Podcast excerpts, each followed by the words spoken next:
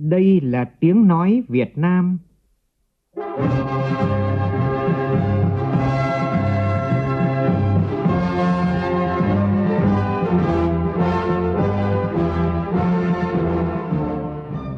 là tiếng nói Việt Nam, phát thanh từ Hà Nội, thủ đô nước Cộng hòa xã hội chủ nghĩa Việt Nam.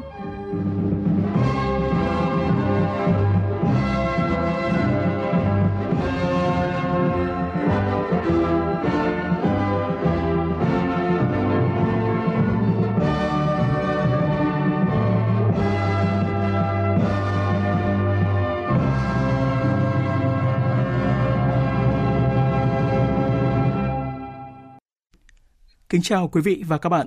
Mời quý vị và các bạn nghe chương trình Thời sự chiều của Đài Tiếng nói Việt Nam với những nội dung đáng chú ý sau.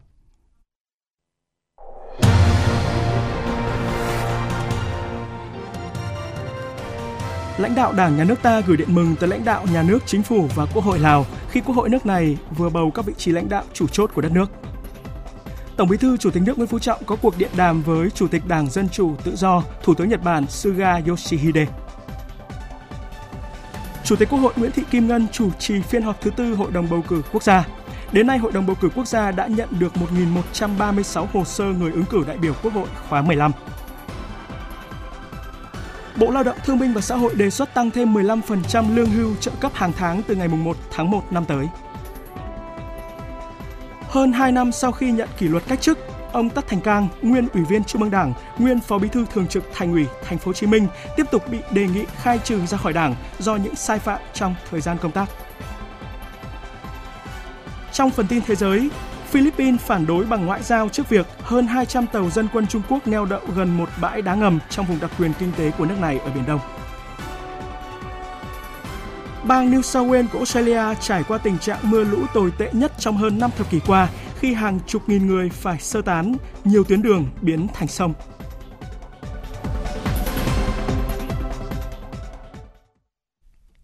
Bây giờ là nội dung chi tiết. Thưa quý vị, thưa các bạn, được tin kỳ họp thứ nhất Quốc hội khóa 9 nước Cộng hòa Dân chủ Nhân dân Lào bầu đồng chí Thonglun Sisulit làm Chủ tịch nước, đồng chí Phan Kham Vị Pha Văn làm Thủ tướng Chính phủ, đồng chí Sai Sổng Phon Phong Vi Hàn làm Chủ tịch Quốc hội, đồng chí Bun Thong Chit Mạ Ni làm Phó Chủ tịch nước và đồng chí Pani Yathotu làm Phó Chủ tịch nước.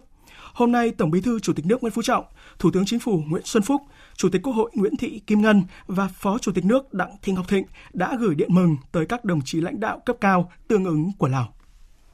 Trong các bức điện, các đồng chí lãnh đạo cấp cao nước ta nhiệt liệt chúc mừng các đồng chí lãnh đạo mới của Lào được Quốc hội nước Cộng hòa Dân chủ Nhân dân Lào tín nhiệm bầu chọn vào các vị trí lãnh đạo chủ chốt, thể hiện sự tin tưởng và đánh giá cao của Quốc hội và nhân dân Lào đối với năng lực uy tín và những đóng góp quan trọng của các đồng chí đối với sự nghiệp cách mạng và công cuộc xây dựng, bảo vệ và phát triển đất nước Lào. Lãnh đạo cấp cao nước ta cũng bày tỏ tin tưởng ban lãnh đạo mới sẽ chỉ đạo hiệu quả việc thực hiện thắng lợi nghị quyết đại hội lần thứ 11 của Đảng Nhân dân Cách mạng Lào và kế hoạch phát triển kinh tế xã hội quốc gia 5 năm lần thứ 9, giai đoạn 2021-2025. Xây dựng thành công đất nước Lào hòa bình, độc lập, dân chủ, thống nhất và thịnh vượng,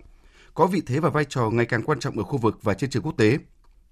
Lãnh đạo cấp cao nước ta cũng khẳng định sẽ tiếp tục hợp tác chặt chẽ với các đồng chí lãnh đạo của Lào để không ngừng vun đắp và phát triển mối quan hệ hữu nghị vĩ đại, đoàn kết đặc biệt và hợp tác toàn diện Việt Nam Lào mãi mãi xanh tươi, đời đời bền vững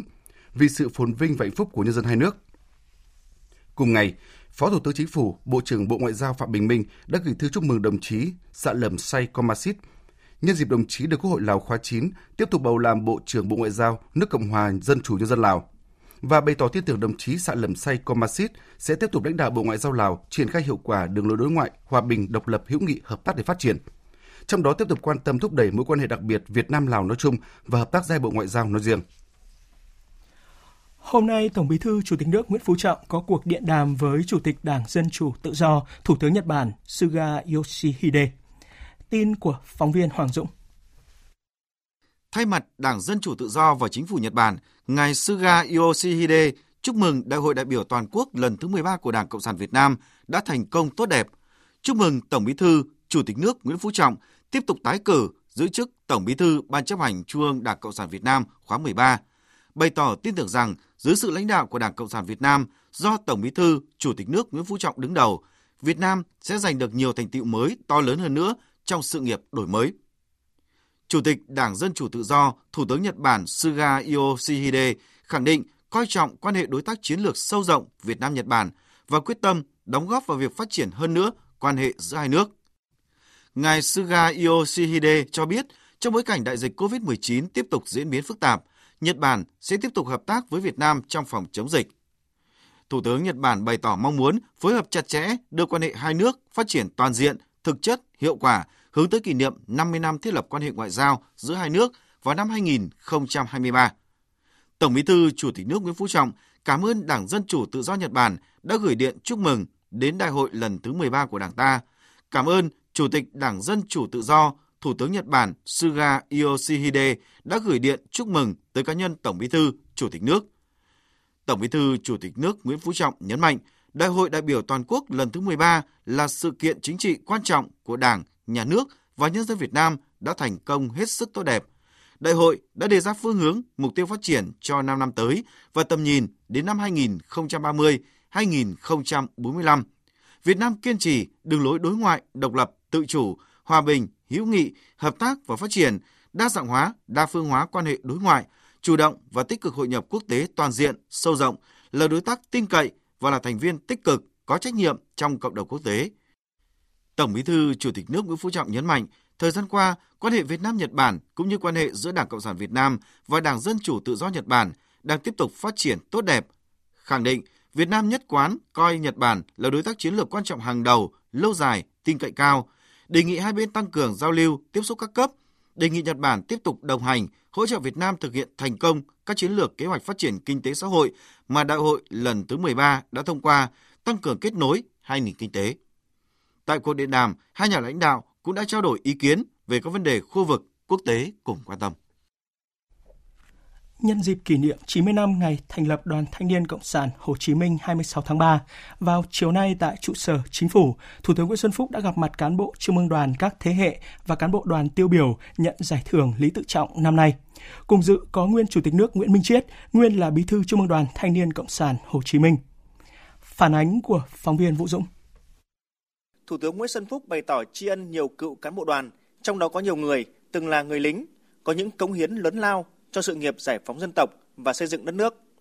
Bên cạnh các hoạt động đầy ý nghĩa kỷ niệm 90 năm ngày thành lập đoàn, Thủ tướng cho rằng các đại biểu tại buổi gặp mặt chính là các cán bộ đoàn tiêu biểu, là cầu nối quan trọng truyền lửa cách mạng từ thế hệ trước sang thế hệ sau.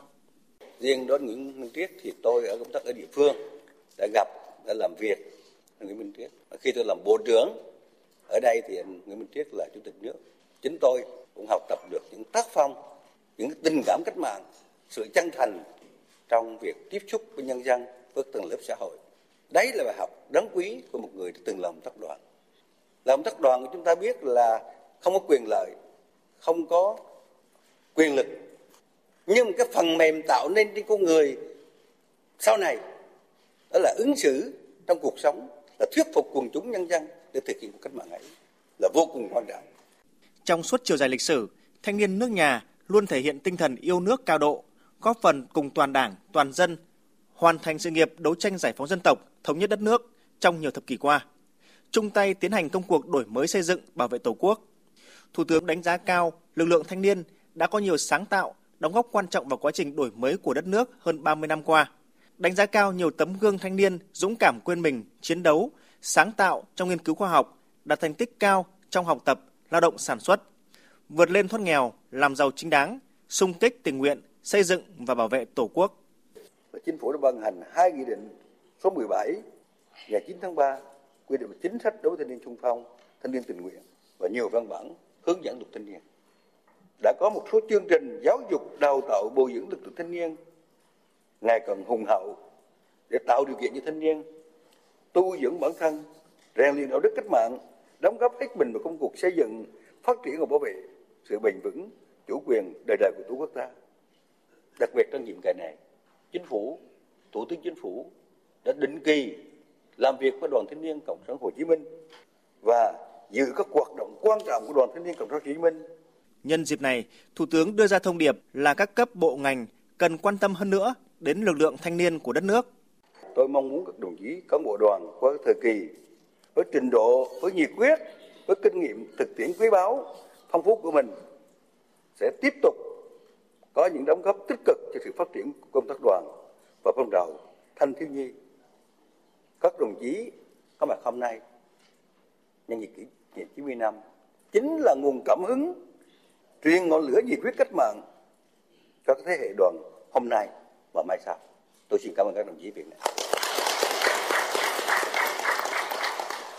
Thủ tướng cho rằng cần xây dựng một thế hệ thanh niên Việt Nam mới đủ tâm, đủ tầm, đủ trí để có thể kế tục trung thành và xuất sắc sự nghiệp cách mạng của Đảng, truyền thống hào hùng của dân tộc ta.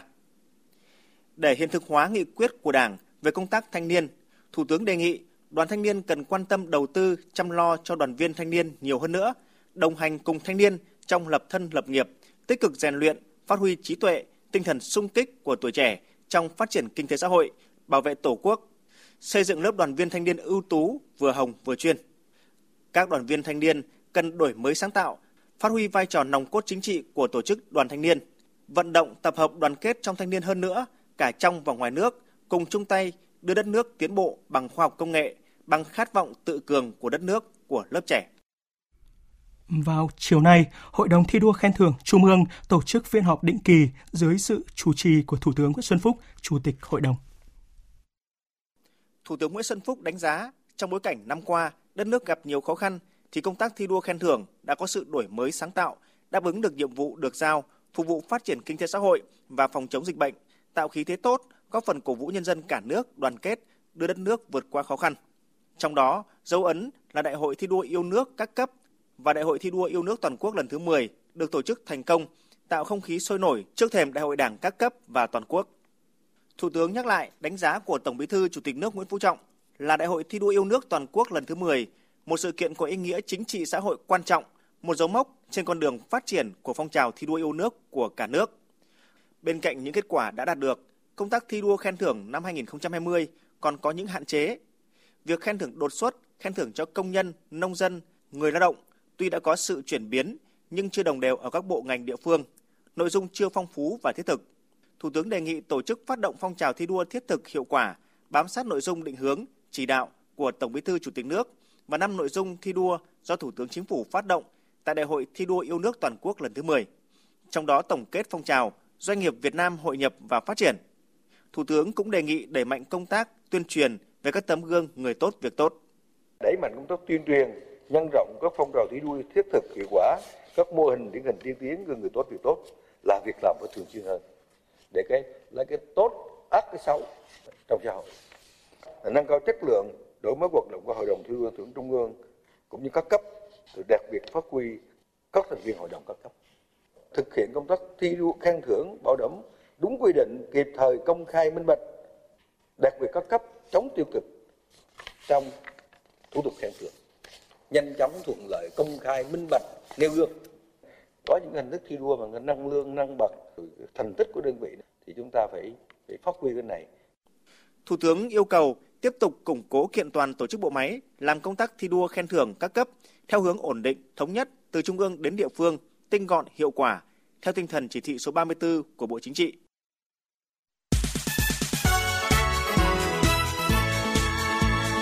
Hướng tới cuộc bầu cử đại biểu Quốc hội khóa 15 và Hội đồng Nhân dân các cấp nhiệm kỳ 2021 đến 2026.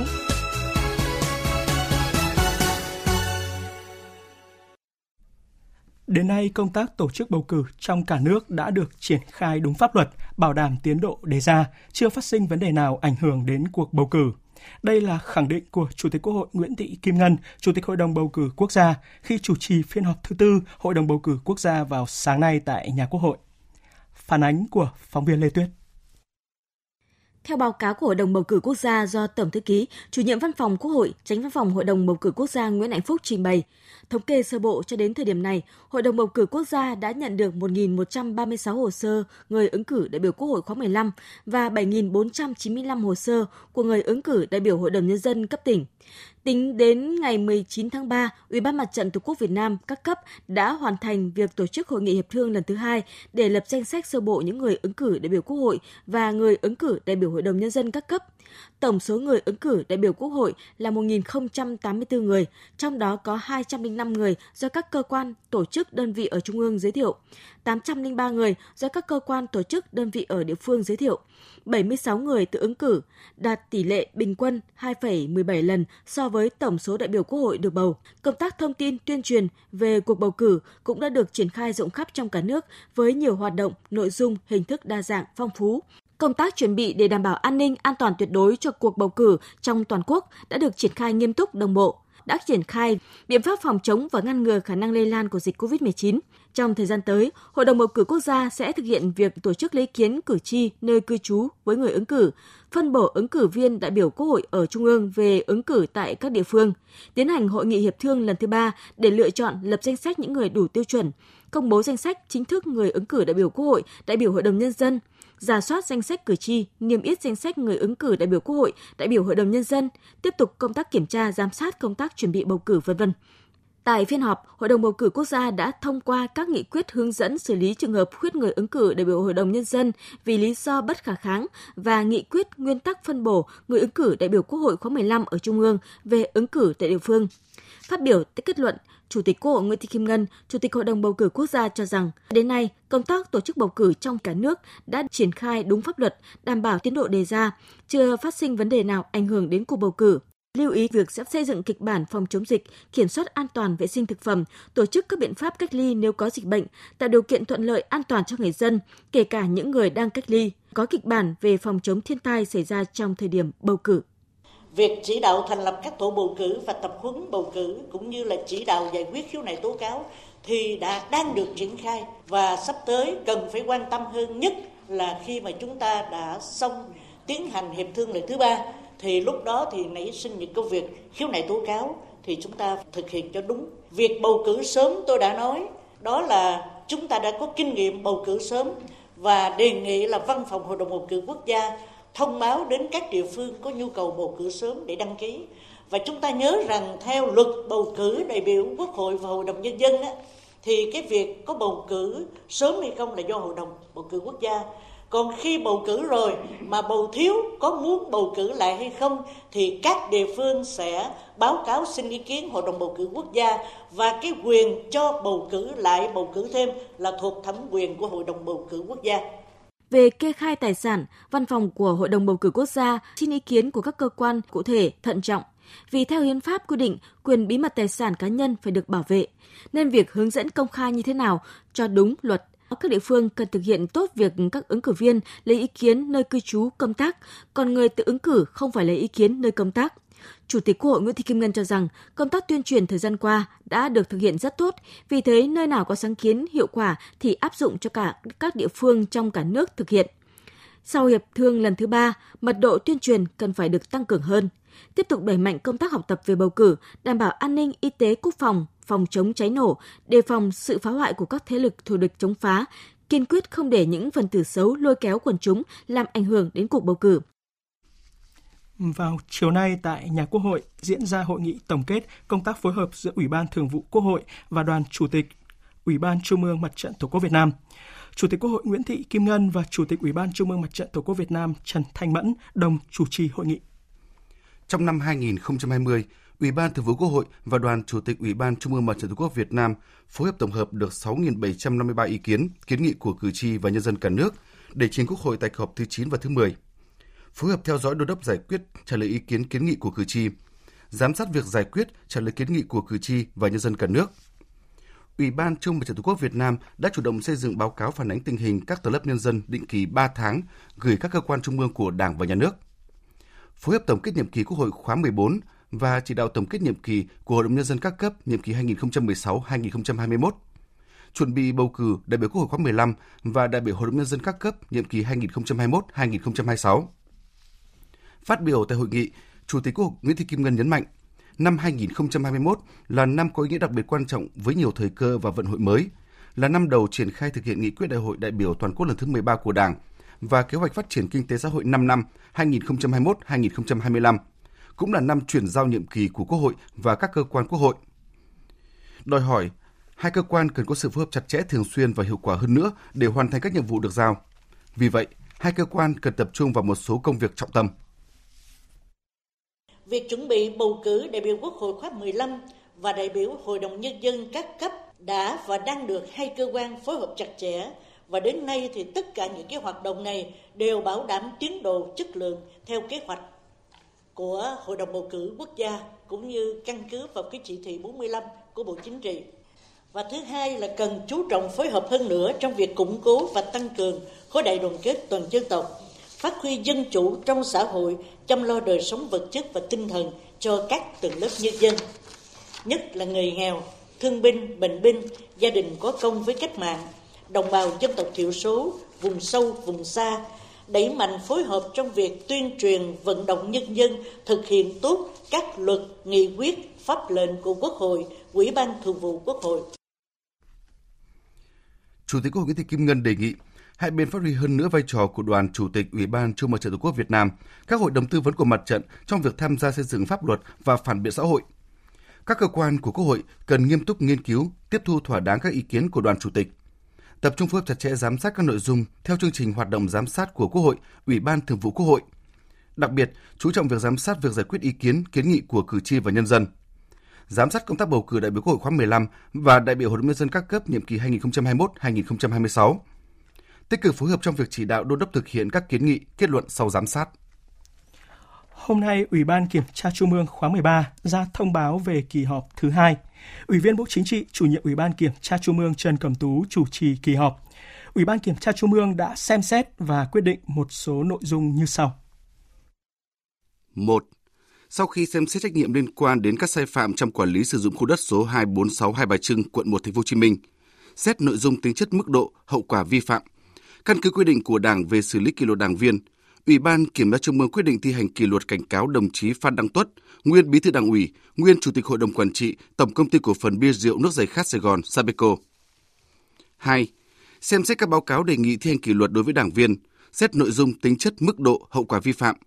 Căn cứ quy định của Đảng về xử lý kỷ luật đảng viên, Ủy ban Kiểm tra Trung ương đề nghị Ban Bí thư thi hành kỷ luật khai trừ ra khỏi Đảng đối với đồng chí Tất Thành Cang do trong thời gian giữ cương vị Ủy viên Trung ương Đảng, Phó Bí thư Thường trực Thành phố Hồ Chí Minh đã vi phạm rất nghiêm trọng các quy định của Đảng, pháp luật của nhà nước về công tác quản lý, sử dụng tài sản nhà nước tại công ty trách nhiệm hữu hạn một thành viên phát triển công nghiệp Tân Thuận IPC và công ty cổ phần phát triển Nam Sài Gòn Sadeco. Khai trừ ra khỏi Đảng đối với đồng chí Lê Văn Phước do trong thời gian giữ cương vị tỉnh ủy viên, bí thư ban cán sự Đảng, Tránh án Tòa án Nhân dân tỉnh Phú Yên đã vi phạm rất nghiêm trọng các quy định của Đảng, pháp luật của nhà nước trong công tác quản lý, sử dụng tài chính của đơn vị. 3. Xem xét báo cáo kết quả kiểm tra về công tác cán bộ tại tỉnh Vĩnh Phúc thời gian qua, Ủy ban Kiểm tra Trung ương nhận thấy, Ban Thường vụ tỉnh ủy Vĩnh Phúc đã vi phạm nguyên tắc tập trung dân chủ, quy chế làm việc, quy định về trách nhiệm nêu gương và các quy định của Đảng, Nhà nước trong việc bổ nhiệm một số cán bộ diện Ban Thường vụ tỉnh ủy quản lý. Trong quá trình kiểm tra, Ban Thường vụ tỉnh ủy đã nghiêm túc tự giác nhận trách nhiệm và chủ động khắc phục các khuyết điểm vi phạm nêu trên. Ủy ban Kiểm tra Trung ương yêu cầu Ban Thường vụ tỉnh ủy Vĩnh Phúc thu hồi, hủy bỏ các nghị quyết, quyết định không đúng quy định về công tác cán bộ, đồng thời kiểm điểm xử lý trách nhiệm đối với các tổ chức cá nhân có liên quan. 4. Xem xét báo cáo kết quả kiểm điểm trách nhiệm của Ban Thường vụ Đảng ủy, cơ quan, Ban Kinh tế Trung ương về một số khuyết điểm vi phạm trong quá trình tổ chức kiểm điểm. Đề nghị thi hành kỷ luật đối với đảng viên vi phạm, Ủy ban Kiểm tra Trung ương nhận thấy, Ban Thường vụ Đảng ủy và một số đồng chí trong Ban Thường vụ Đảng ủy, cơ quan Ban Kinh tế Trung ương đã thiếu trách nhiệm, vi phạm nguyên tắc tập trung dân chủ, nguyên tắc tự phê bình và phê bình, thiếu nghiêm túc, nể nang, né tránh trong kiểm điểm, góp ý, đấu tranh phê bình đối với đảng viên vi phạm. Sau kiểm điểm, tập thể Ban Thường vụ Đảng ủy và các cá nhân liên quan đã nhận thức được khuyết điểm vi phạm và đề ra các giải pháp khắc phục.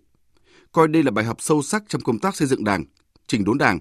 Ủy ban Kiểm tra Trung ương yêu cầu Ban Thường vụ Đảng ủy, cơ quan Ban Kinh tế Trung ương và các cá nhân liên quan kiểm điểm, rút kinh nghiệm sâu sắc và sớm khắc phục những khuyết điểm vi phạm đã được chỉ ra. 5. Ủy ban Kiểm tra Trung ương đã cho ý kiến về việc sửa đổi bổ sung quy định của Ban chấp hành Trung ương thi hành chương 7 và chương 8 điều lệ Đảng về công tác kiểm tra, giám sát kỷ luật của Đảng và dự thảo quy chế làm việc của Ủy ban Kiểm tra Trung ương khóa 13 để trình Bộ Chính trị, Ban chấp hành Trung ương xem xét quyết định. 6.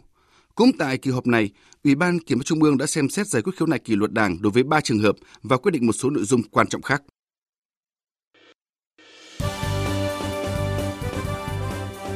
Thời sự tiếng nói Việt Nam. Thông tin nhanh. Bình luận sâu. Tương tác đa chiều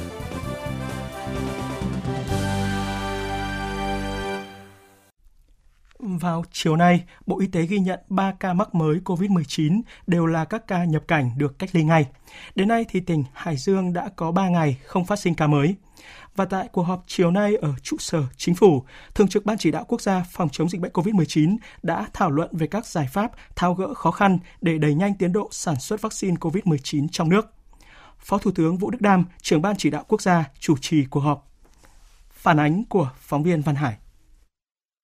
Hiện có hai loại vaccine COVID-19 made in Việt Nam đang trong giai đoạn tiêm thử nghiệm trên người. Đó là vaccine Nanocovax đang tiêm thử nghiệm giai đoạn 2 đối với 560 người tham gia.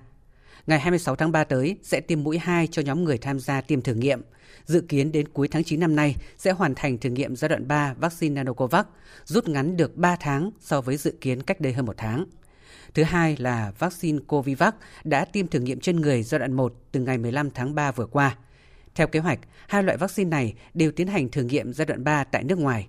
Ông Dương Hữu Thái, Viện trưởng Viện Vaccine và Sinh phẩm Y tế Nha Trang cho rằng việc thử nghiệm giai đoạn 3 vừa tốn kém vừa đang gặp nhiều khó khăn. Cái thử nước ngoài và đây là cái phương pháp này để mà đánh giá được cái hiệu lực bảo vệ trực tiếp nhưng mình à,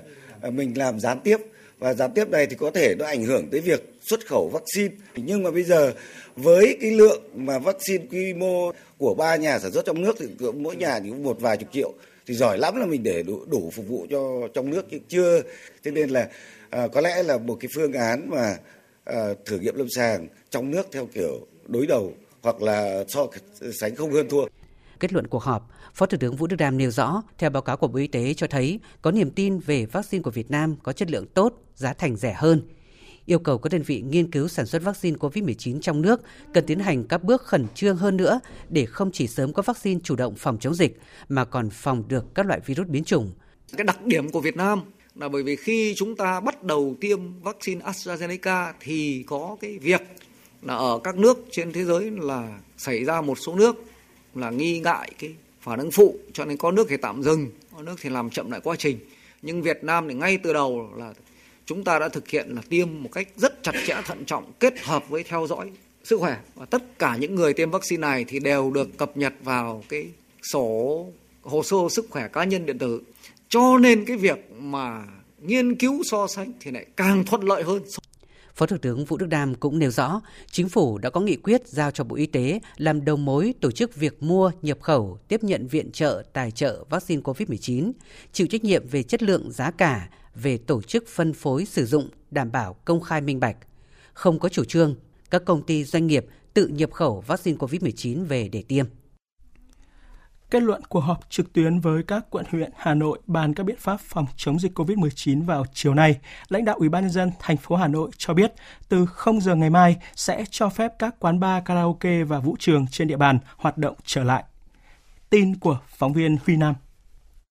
Đến nay, đã qua 35 ngày, Hà Nội không ghi nhận ca mắc mới. Mặc dù dịch bệnh trên địa bàn đã được kiểm soát, tuy nhiên, nguy cơ đối với thành phố vẫn ở mức cao, nhất là tại khu vực biên giới vẫn còn các trường hợp nhập cảnh trái phép qua đường mòn lối mở, sau đó qua địa bàn thủ đô rồi vào các tỉnh phía Nam. Ban chỉ đạo phòng chống dịch thành phố Hà Nội yêu cầu các đơn vị, chính quyền địa phương tiếp tục tăng cường công tác tuyên truyền để người dân nắm, chủ động các biện pháp phòng chống, tránh tâm lý lơ là chủ quan. Yêu cầu các tổ chức, cơ quan xí nghiệp, cơ sở sản xuất kinh doanh và nhân dân tiếp tục thực hiện nghiêm túc các biện pháp theo thông điệp 5K của Bộ Y tế, đặc biệt là việc đeo khẩu trang và khai báo y tế bằng mã QR code Phó Chủ tịch Ủy ban nhân dân thành phố Hà Nội Trử Xuân Dũng cho biết, từ 0 giờ ngày 23 tháng 3, thành phố cho phép mở lại các quán bar, karaoke, vũ trường. Từ 0 giờ ngày 23 tháng 3 năm 2021 thì ờ, các quán bar, quán karaoke, vũ trường thì được phép hoạt động trở lại bình thường trong tình hình mới và yêu cầu người sử dụng dịch vụ bắt buộc phải khai báo y tế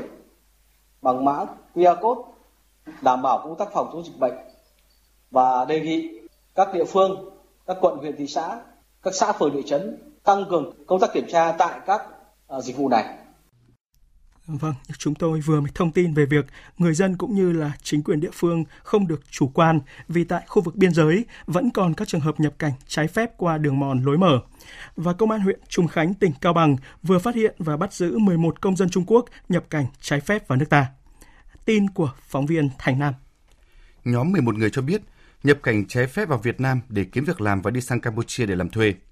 Các đối tượng được một người Việt Nam không rõ tên tuổi địa chỉ đưa từ khu vực biên giới vào thị trấn Trùng Khánh, huyện Trùng Khánh thì bỏ lại. Lực lượng chức năng đang tiếp tục xác minh để xử lý theo quy định của pháp luật, đồng thời thực hiện các biện pháp y tế để đảm bảo phòng chống dịch COVID-19. Trong khi đó, Công an tỉnh Quảng Ngãi đang vào cuộc xác minh điều tra thông tin giả mạo về việc tiêm phòng vaccine ngừa COVID-19. Tin của phóng viên Vinh Thông. Mấy ngày qua, người dân nhiều địa phương ở tỉnh Quảng Ngãi nhận được thông báo qua điện thoại với liên quan đến việc đi tiêm phòng COVID-19.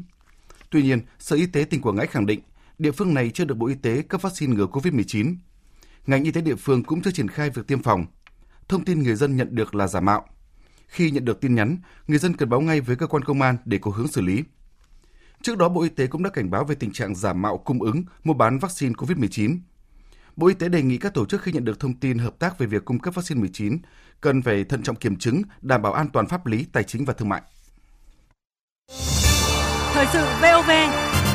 nhanh, tin cậy, hấp dẫn. Bộ Lao động Thương binh và Xã hội đang dự thảo nghị định điều chỉnh lương hưu, trợ cấp bảo hiểm xã hội và trợ cấp hàng tháng. Dự kiến có 8 nhóm đối tượng được điều chỉnh, tăng thêm 15% trên mức lương hưu, trợ cấp bảo hiểm xã hội và trợ cấp hàng tháng từ ngày 1 tháng 1 năm 2022 tới khi chính sách được ban hành. Theo dự thảo, người có mức lương hưu trợ cấp hàng tháng từ 2,3 triệu đồng một người một tháng trở xuống sẽ được tăng thêm 200.000 đồng một người một tháng – Người có mức lương hưu trợ cấp hàng tháng từ 2,3 triệu đồng một người một tháng đến dưới 2,5 triệu đồng một người một tháng sẽ được tăng lên bằng 2,5 triệu đồng một người một tháng. Theo Bộ Lao động Thương binh và Xã hội, việc đề xuất mức điều chỉnh 15% là nhằm đảm bảo bù đắp trượt giá do tác động bởi yếu tố lạm phát để duy trì giá trị của khoản lương hưu, trợ cấp hiện hưởng của người thụ hưởng và chia sẻ một phần thành quả từ phát triển kinh tế của 3 năm 2019, 2020 và năm 2021 do trong năm 2020 và năm 2021 không thực hiện điều chỉnh lương hưu, trợ cấp bảo hiểm xã hội. Mức điều chỉnh trên thấp hơn mức lãi suất đầu tư quỹ bảo hiểm xã hội trong 3 năm 2019, 2020 và năm 2021 khoảng 17%, phù hợp với tốc độ tăng trưởng đầu tư của quỹ bảo hiểm xã hội. 8 nhóm đối tượng được đề xuất điều chỉnh mức lương hưu, trợ cấp bảo hiểm xã hội và trợ cấp hàng tháng gồm cán bộ, công chức, công nhân, viên chức và người lao động, quân nhân, công an nhân dân và người làm công tác cơ yếu đang được hưởng lương hưu hàng tháng. Cán bộ xã phường thị trấn và những người hoạt động không chuyên trách ở cấp xã. Người đang hưởng trợ cấp mất sức lao động hàng tháng. Người đang hưởng trợ cấp hàng tháng theo quyết định số 91 về việc trợ cấp cho những người đã hết tuổi lao động tại thời điểm ngừng hưởng trợ cấp mất sức lao động hàng tháng. Quyết định số 613 của Thủ tướng Chính phủ về việc trợ cấp hàng tháng cho những người có từ đủ 15 năm đến dưới 20 năm công tác thực tế – đã hết hạn hưởng trợ cấp mất sức lao động. Công nhân cao su đang hưởng trợ cấp hàng tháng theo quyết định số 206 của Hội đồng Chính phủ về chính sách đối với công nhân mới giải phóng làm nghề nặng nhọc, có hại sức khỏe, nay già yếu phải thôi việc, cũng thuộc nhóm đối tượng được đề xuất điều chỉnh mức lương hưu trợ cấp. Dự kiến kinh phí tăng thêm nếu thực hiện điều chỉnh từ ngày 1 tháng 1 năm 2022 là 700 tỷ đồng. Vào sáng nay, Ủy ban nhân dân thành phố Hà Nội công bố các đồ án quy hoạch phân khu đô thị tại các quận nội thành là Hoàn Kiếm, Ba Đình, Đống Đa và Hai Bà Trưng với tổng diện tích là hơn 2.700 ha, dân số gần 900.000 người. Ủy viên Bộ Chính trị, Bí thư Thành ủy Hà Nội Vương Đình Huệ tới dự lễ công bố. Theo đồ án, khu vực nội đô lịch sử được xác định chủ yếu là công trình thấp tầng. Công trình cao tầng được bố trí dọc các tuyến đường vành đai, hướng tâm và các khu tái thiết đô thị. Khu vực có công trình cao tầng, thành phố Hà Nội ưu tiên giảm mật độ xây dựng để bổ sung các diện tích như cây xanh, bãi đỗ xe. Ông Nguyễn Đức Hùng, Phó Viện trưởng Viện Quy hoạch Xây dựng Hà Nội cho biết, Hà Nội cũng đặt mục tiêu từ nay đến năm 2030 sẽ giảm số dân từ 900.000 người xuống còn 672.000 người. Đồ án đã đảm bảo được cái công tác bảo tồn, cải tạo tái thiết của khu vực nội đô lịch sử, đáp ứng được cái mục tiêu xây dựng thủ đô xanh, văn hiến, văn minh hiện đại Ờ, với các đồ án này được duyệt ấy, sẽ làm cái cơ sở để quản lý phát triển đô thị. Cái bước tiếp theo đó là làm cơ sở để cơ cấp chính quyền triển khai lập quy hoạch chi tiết, thiết kế đô thị các ô quy hoạch để ờ, làm phục vụ công tác cấp phép xây dựng. Theo ông Dương Đức Tuấn, Phó Chủ tịch Ủy ban nhân dân thành phố Hà Nội, với việc phát triển theo hướng hạn chế nhà cao tầng, không tăng dân số, khu phố cổ được phép xây dựng từ 3 đến 4 tầng, khu phố cũ xây từ 4 đến 6 tầng, các khu vực hạn chế phát triển được xây cao từ 5 đến 7 tầng. Các đồ án quy hoạch phân khu đô thị tỷ lệ 1 phần 2000 được phê duyệt sẽ là cơ sở pháp lý quan trọng để xác định các dự án đầu tư xây dựng và triển khai tổ chức lập hệ thống quy hoạch chi tiết, thiết kế đô thị, phục vụ kiểm soát, phát triển, quản lý và chỉnh trang đô thị, bảo tồn và phát huy giá trị khu vực di sản đô thị, phát huy trung tâm đô thị và làm cơ sở thu hút các nhà đầu tư trong và ngoài nước, góp phần thúc đẩy kinh tế xã hội phát triển. Một thông tin đáng chú ý là hơn 450 hộ dân ở quận 7, thành phố Hồ Chí Minh đã quyết định hiến khoảng 7.000 mét vuông đất với giá trị từ 30 triệu cho đến 50 triệu đồng mỗi mét vuông để mở rộng hẻm trong năm nay, giúp thuận tiện đi lại. Nội dung nằm trong chương trình vận động nhân dân hiến đất mở hẻm do Ủy ban nhân dân quận 7 phát động vào sáng nay nhằm chỉnh trang đô thị và giúp người dân dễ tiếp cận xe cấp cứu, cứu hỏa khi gặp sự cố cũng như góp phần tăng giá trị nhà đất. 10 tuyến được mở rộng năm nay gồm các hẻm nhỏ hẹp rộng chừng 2 mét, chỉ đủ hai xe máy chạy qua. Khi được mở rộng lên từ 4 đến 6 mét, phần lớn các hẻm đáp ứng được hai ô tô đi vào, tránh được nhau. Trước đây hẻm thường xuyên ngập nước, người dân đi lại khó khăn, nỗi lo cháy nổ luôn thường trực về hẻm nhỏ, xe cứu hỏa không vào được. Người dân mất một phần đất, nhưng lợi ích chung là hẻm được mở rộng, đi lại thuận lợi, giá trị ngôi nhà tăng hơn trước. Hiện, hơn 95% trong số 75 hộ dân ở hẻm 41 đường chuyên dùng 9 đã bàn giao đất. Chính quyền địa phương đang hoàn thiện thủ tục pháp lý để khởi công trong 3 tháng tới. Người dân khi hiến đất mở hẻm được quận 7 hỗ trợ di rời điện nước, điều chỉnh giấy tờ nhà, thủ tục cấp phép, có tính phương án tăng tầng tăng tầng cao, mật độ xây dựng vân vân. Cùng với quận 7, phong trào hiến đất mở hẻm được nhiều quận huyện ở thành phố Hồ Chí Minh thực hiện mang lại hiệu quả cao. Quận Phú Nhuận 10 năm qua thực hiện 54 dự án mở rộng hẻm, hơn 2.100 hộ dân hiến đất với giá trị trên 900 tỷ đồng. 5 năm qua, gần 1.300 người dân quận 3 cũng đã hiến gần 7.300 m2 đất mở hẻm với giá trị đất gần 400 tỷ đồng. Một tin vui, đặc biệt là đối với ngành du lịch nước nhà, đó là cây cầu vàng thuộc khu du lịch Sunworld Bà Nà Hills, thành phố Đà Nẵng, vừa dẫn đầu danh sách 10 kỳ quan mới của thế giới theo bình chọn của thế hệ trẻ. Cuộc bình chọn do tờ Daily Mail của Anh thực hiện. Tin của phóng viên Phương Cúc. Kể từ khi xuất hiện năm 2018, cầu vàng đã thu hút sự quan tâm của đông đảo du khách với hơn 20.000 bài đăng trên mạng xã hội Instagram kèm theo hashtag Golden Bride Việt Nam. Tờ Daily Mail mô tả cầu vàng như một bàn tay khổng lồ đang nhẹ nhàng nâng đỡ con đường dài 150 mét dành cho người đi bộ nhìn ra thành phố nghỉ dưỡng ven biển Đà Nẵng. Khảo sát được thực hiện với những người trẻ thuộc thế hệ trưởng thành cùng với sự phát triển của công nghệ thông tin và xu hướng dịch chuyển để chọn ra những kỳ quan mới của thế giới. Với sự công nhận này, cầu vàng làm nên biểu tượng du lịch mới của thế giới, đặc biệt là thu hút giới thế hệ trẻ, góp phần đưa cái tên Bà Nà Hills và Đà Nẵng trở thành một trong những điểm đến hấp dẫn của thế giới. Trước đó cuối năm ngoái, tại lễ trao giải du lịch thế giới, giải thưởng được mệnh danh là Oscar của du lịch thế giới cũng đã được trao tặng cho cầu vàng danh hiệu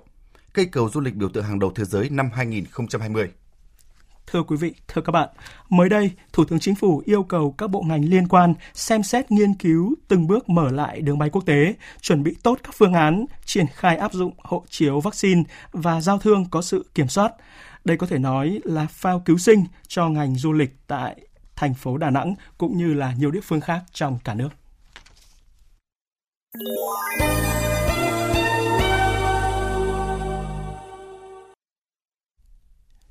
Chuyển sang phần tin thế giới, Ngoại trưởng Nga Sergei Lavrov hôm nay bắt đầu chuyến thăm Trung Quốc hai ngày nhằm khẳng định mối quan hệ đang ở mức cao nhất trong lịch sử.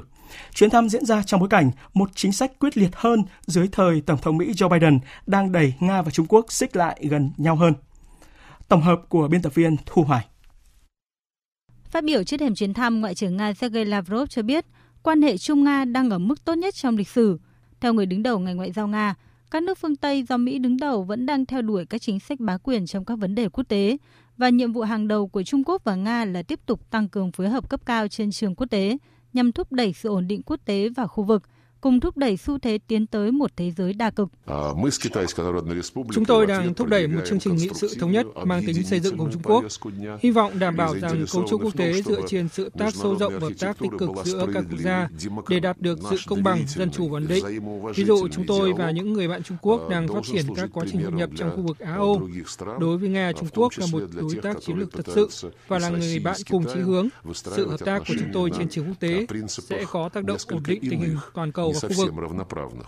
Chuyến thăm Trung Quốc của Ngoại trưởng Nga Sergei Lavrov diễn ra chỉ vài ngày sau cảnh báo mới đây của Tổng thống Joe Biden, buộc Tổng thống Nga Vladimir Putin phải trả giá vì sự can dự của Nga vào cuộc bầu cử Tổng thống Mỹ năm 2020 và những chỉ trích cá nhân nhằm vào ông chủ Điện Kremlin, khiến Nga tức giận và quyết định triệu hồi đại sứ tại Washington về nước để tham vấn. Nhiều nhà hoạch định chính sách và nhà bình luận phương Tây cho rằng áp lực cứng rắn với cả Nga và Trung Quốc chính là phép thử đối với mức độ bền chặt hay thậm chí là củng cố mối quan hệ đối tác Trung Nga.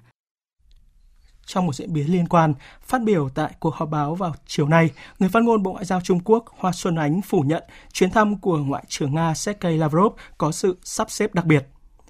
Tin của phóng viên Đài Tiếng Nói Việt Nam thường trú tại Trung Quốc. Bà Hoa Xuân Oánh khẳng định bất cứ một chuyến thăm nào trong quan hệ ngoại giao đều phải có sự trao đổi và sắp xếp trước của cả hai bên. Hơn nữa, Trung Quốc và Nga luôn bảo đảm được giao lưu mật thiết ở các cấp độ khác nhau. Do đó, bà này phủ nhận chuyến thăm của Ngoại trưởng Nga Sergei Lavrov tới Trung Quốc có sự sắp xếp đặc biệt. Người phát ngôn Bộ Ngoại giao Trung Quốc nhấn mạnh, Trung Quốc, Nga và Mỹ đều là thành viên thường trực của Hội đồng Bảo an Liên Hợp Quốc, đều có trách nhiệm quan trọng đối với an ninh và hòa bình của thế giới. Sự phát triển của quan hệ Trung Nga không nhằm vào bất cứ quốc gia nào, không giống việc kết bè kéo cánh của một vài quốc gia khác. Philippines đã chính thức phản đối bằng ngoại giao sau khi có báo cáo về việc khoảng 220 tàu dân quân Trung Quốc neo đậu gần một bãi đá ngầm trong vùng đặc quyền kinh tế của nước này ở Biển Đông. Phóng viên Hương Trà theo dõi khu vực ASEAN đưa tin.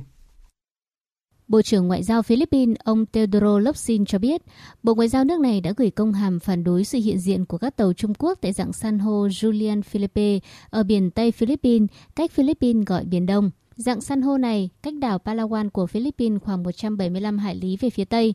Nhà ngoại giao hàng đầu của đất nước xác nhận Philippines có bằng chứng về tọa độ và đã nhận được khuyến nghị từ Cố vấn An ninh Quốc gia về việc đệ trình phản đối ngoại giao.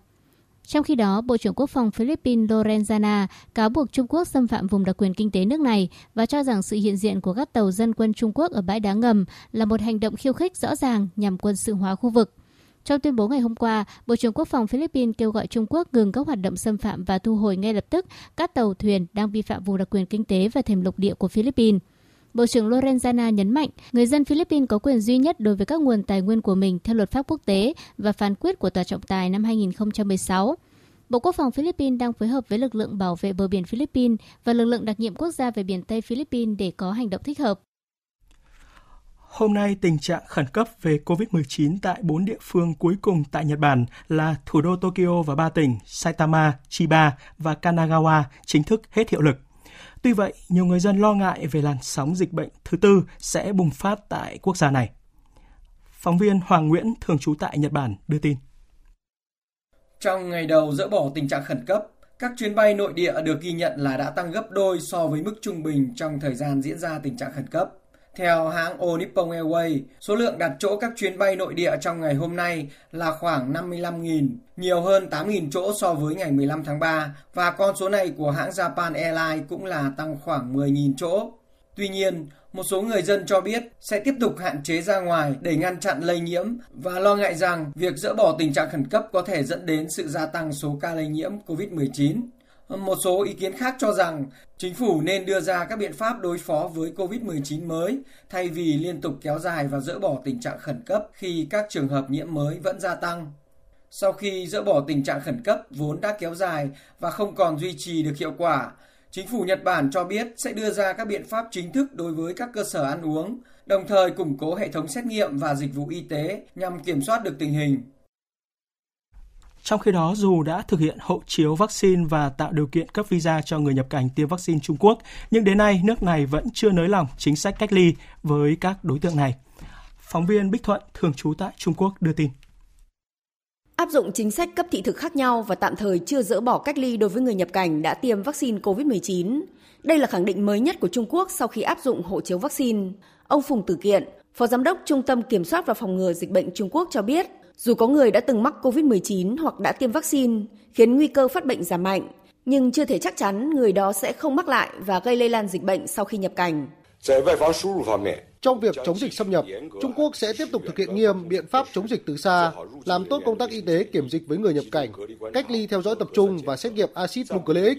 tạm thời chưa bỏ biện pháp xét nghiệm và cách ly với những người đã tiêm vaccine.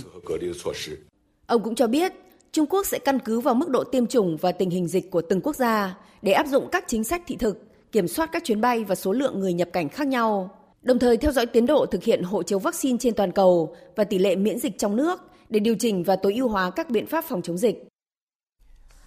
bang New South Wales của Australia đang phải trải qua tình trạng mưa lũ tồi tệ nhất trong hơn 5 thập kỷ qua sau khi mưa lớn nhiều ngày trên diện rộng và hồ chứa nước lớn nhất cho thành phố Sydney xả tràn.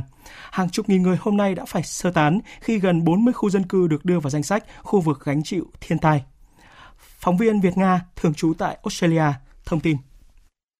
Hôm nay là ngày thứ ba liên tiếp mưa lũ trên diện rộng, làm khoảng 18.000 dân sống ở hai khu vực là ngoại ô phía tây thành phố Sydney và vùng phía bắc của bang New South Wales phải đi sơ tán. Bà Gladys Berejiklian, thủ hiến bang New South Wales cho biết, bên cạnh các hoạt động cứu trợ khẩn cấp đang được tiến hành, chính quyền liên bang Australia cũng đã ngay lập tức phối hợp với bang New South Wales cung cấp hỗ trợ tài chính cho người dân vùng thiên tai. 34 khu vực hoặc có thể tới 38 khu vực được chính quyền coi là khu vực gánh chịu thiên tai. Điều này có nghĩa là người dân sống trong các cộng đồng này sẽ nhận được hỗ trợ 1.000 đô la Australia cho mỗi người lớn và 400 đô la Australia cho một trẻ em. Tình hình lũ lụt vẫn tiếp tục diễn biến trong những ngày tới khi dự báo thời tiết cho thấy sẽ vẫn có mưa lớn ở vùng Illawarra và bờ biển phía nam của bang. Ngoài mưa to trong nhiều ngày liên tiếp, việc xả hồ chứa nước Waragamba là nguyên nhân chính dẫn đến tình trạng lụt lội ở ngoại ô thành phố Sydney. Còn tại khu vực phía bắc bang New South Wales, sau gần một tuần có lượng mưa tổng cộng lên tới 900 mm, gấp 3 lần lượng mưa trung bình của tháng 3, thì nhiều khu vực đã chìm trong biển nước. Dự kiến trong những ngày tới, tình hình mưa lũ tại bang New South Wales của Australia vẫn tiếp tục diễn biến xấu do hồ chứa nước Waragamba vẫn tiếp tục xả tràn. Trong khi đó, một số bang khác của Australia như Queensland và Nam Australia cũng đã bắt đầu xảy ra mưa lũ. Một số chuyên gia cho rằng đây là hệ quả tất yếu của đợt cháy rừng lịch sử diễn ra tại Australia cách đây hơn một năm. Thời sự VOV, nhanh, tin cậy, hấp dẫn. Sau đây là tin chúng tôi vừa nhận được. Chiều nay tại trụ sở Chính phủ, Phó Thủ tướng Thường trực Chính phủ Trương Hòa Bình chủ trì cuộc họp của Ban chỉ đạo Trung ương chương trình mục tiêu quốc gia phát triển kinh tế xã hội vùng đồng bào dân tộc thiểu số và miền núi giai đoạn từ nay đến năm 2030. Phó Thủ tướng yêu cầu xây dựng kế hoạch triển khai, chuẩn bị kỹ càng đầy đủ để thực hiện các mục tiêu lớn cho giai đoạn tới. Theo báo cáo của Ủy ban dân tộc, cơ quan thường trực của Ban chỉ đạo và chương trình, Đến nay, đã hoàn thành báo cáo nghiên cứu khả thi chương trình mục tiêu quốc gia phát triển kinh tế xã hội vùng đồng bào dân tộc thiểu số và miền núi giai đoạn 2021-2030. Hội đồng thẩm định nhà nước đã thẩm định sơ bộ, yêu cầu giải trình, bổ sung, hoàn thiện báo cáo nghiên cứu khả thi. Ủy ban dân tộc đang phối hợp với các bộ ngành hoàn thiện báo cáo giải trình tiếp thu, báo cáo nghiên cứu khả thi về chương trình mục tiêu này. Phát biểu kết luận cuộc họp, Phó Thủ tướng Thường trực Chính phủ Trương Hòa Bình nêu rõ, trong giai đoạn 2016-2020, Tốc độ tăng trưởng kinh tế của các địa phương vùng đồng bào dân tộc thiểu số và miền núi khá cao, đạt bình quân 7% một năm và tăng dần hàng năm, cao hơn bình quân chung cả nước. Cơ cấu kinh tế chuyển dịch đúng hướng, bước đầu hình thành vùng sản xuất nông lâm nghiệp hàng hóa, cà phê, chè, cao su, tiêu, cây dược liệu, cây lưỡi gỗ và sản phẩm ngoài gỗ, vân vân. Về một số công tác trọng tâm đã triển khai của ban chỉ đạo chương trình, Phó Thủ tướng Thường trực nhất trí với báo cáo của Bộ trưởng, chủ nhiệm Ủy ban dân tộc và ý kiến của các đại biểu dự họp sự chủ động và phối hợp tốt của các bộ ngành, nhất là Ủy ban dân tộc, cơ quan được giao chủ trì quản lý chương trình trong việc triển khai thực hiện các nghị quyết của Quốc hội, Chính phủ, chỉ đạo của Thủ tướng Chính phủ về triển khai thực hiện đề án và chương trình mục tiêu quốc gia tổng thể phát triển kinh tế xã hội vùng đồng bào dân tộc thiểu số và miền núi giai đoạn 2021-2030. Về cơ bản, các nhiệm vụ đều được các bộ ngành triển khai bảo đảm tiến độ. Tuy nhiên, để thực hiện chương trình từ năm 2021 như nghị quyết của Quốc hội đã đề ra, Phó Thủ tướng Thường trực yêu cầu các bộ ngành địa phương phải xây dựng kế hoạch triển khai thực hiện rất nhuần nhuyễn, ăn khớp, chuẩn bị kỹ càng, đầy đủ các nội dung, cơ chế chính sách, nguồn lực để có thể triển khai thực hiện ngay được. Quốc hội phê duyệt về vốn và Thủ tướng phê duyệt quyết định đầu tư.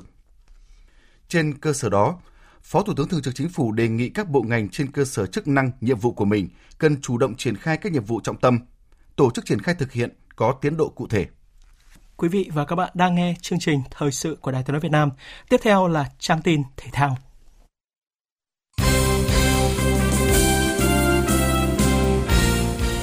Thưa quý vị và các bạn, chiều qua ba cặp đấu cuối cùng của vòng 1 giải bóng đá nhất quốc gia 2021 đã diễn ra.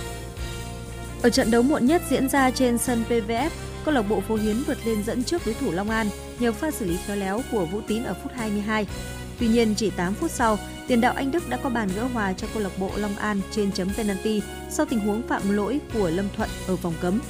Một bàn thắng ngay trong trận ra mắt là sự khởi đầu thuận lợi với một chân sút đã bước sang tuổi 36. Không chỉ dừng lại ở pha lập công, anh Đức còn hỗ trợ rất nhiều vào hệ thống phòng ngự. Kinh nghiệm của tiền đạo mang áo số 11 góp công rất lớn vào trận hòa trong thế thiếu người của câu lạc bộ Long An. Anh Đức chia sẻ.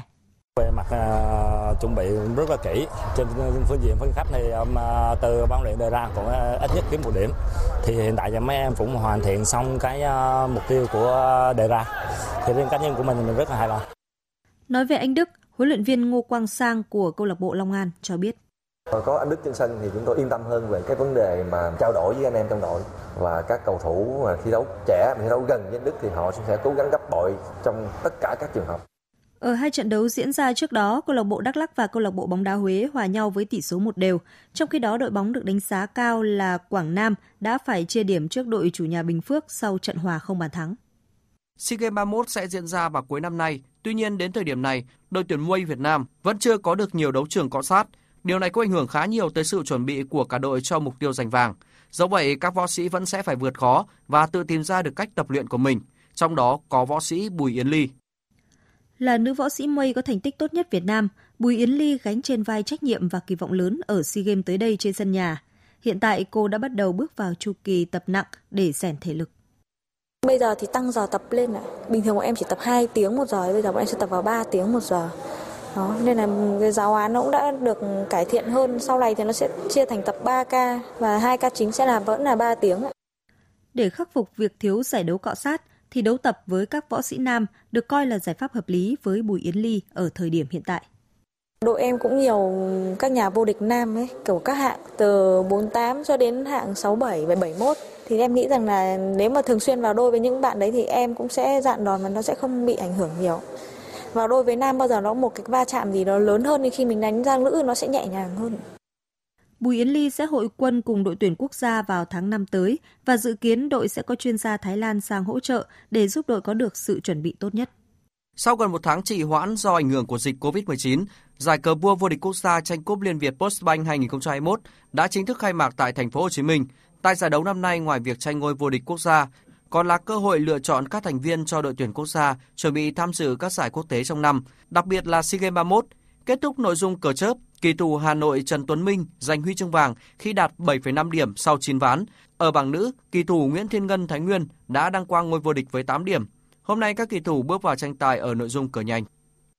Giải vô địch Pencastilat quốc gia năm 2021 khởi tranh sáng nay tại Đà Nẵng, thu hút gần 300 vận động viên nam nữ thuộc 27 đơn vị tỉnh thành ngành khắp cả nước tham dự. Những cái tên tiêu biểu từng đạt thành tích cao ở các giải quốc tế có thể kể tới như Nguyễn Đình Tuấn, Nguyễn Ngọc Toàn, Phạm Văn Tý, Nguyễn Văn Trí, Lê Văn Toàn.